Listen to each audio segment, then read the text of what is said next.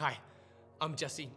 Let's continue in our devotions in our evangelism series, whose final week is focused on global missions. Jesse and I went on vacation in Mexico. Uh, it's great. It's a great place to vacate because the dollar goes a long way there. And we were exploring Mayan ruins, and our historian uh, tour guide was was talking about it on the drive there. He described one Mayan city whose pyramids were dismantled.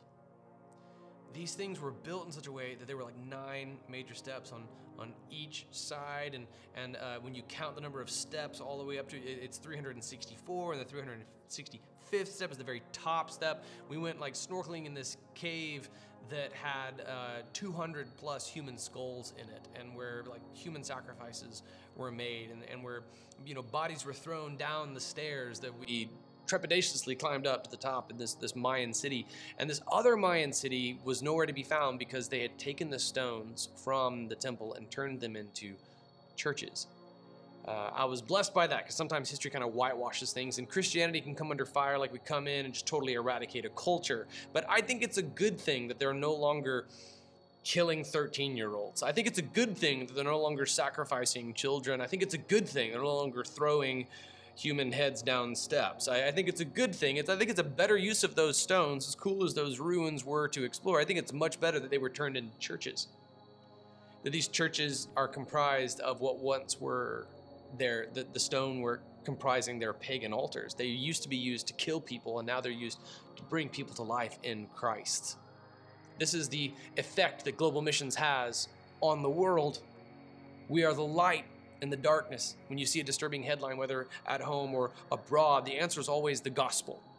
The answer is always the gospel. Listen to Philippians chapter 2, beginning in verse 12. Therefore, my dear friends, just as you have always obeyed, so now, only in my presence, but even more in my absence, work out your own salvation with fear and trembling. For it is God who is working in you both to will and to work according to his good purpose. You know that time that you evangelized someone and taught them to evangelize someone else? Yeah, that was all God working through you, man. Apart from him, you can do nothing. See John chapter 15. Do everything without grumbling and arguing. We quote that verse a lot around our house, especially around chore time.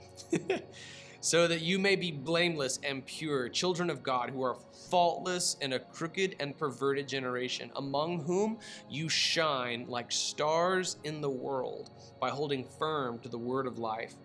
Then I can boast in the day of Christ that I didn't run or labor for nothing.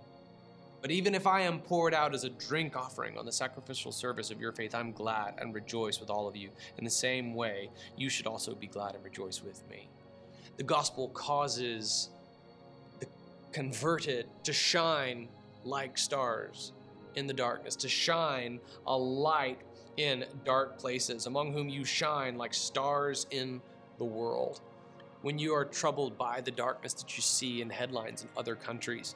You can look back on our apologetic series. Uh, My Frame, Your Frame is the title of the sermon. You can see that ideas have consequences. If their worldview doesn't include the gospel of Jesus Christ, then you're going to have some violence that breaks out. You're going to have some, you're going to have systemic failure. You're going to have without a framework that accommodates for grace and forgiveness and redemption and origins and law and authority, then you're going to have chaos. And the answer to that ultimately is the gospel gospel, the gospel, the gospel.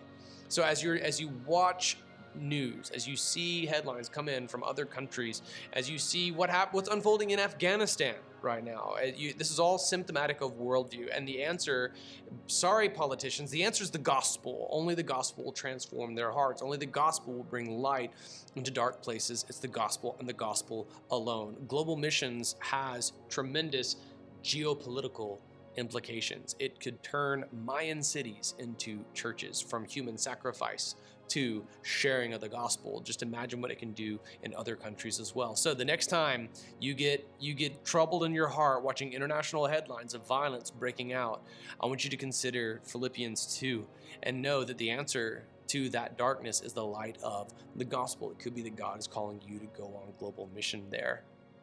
Are you ready? Go light up the darkness.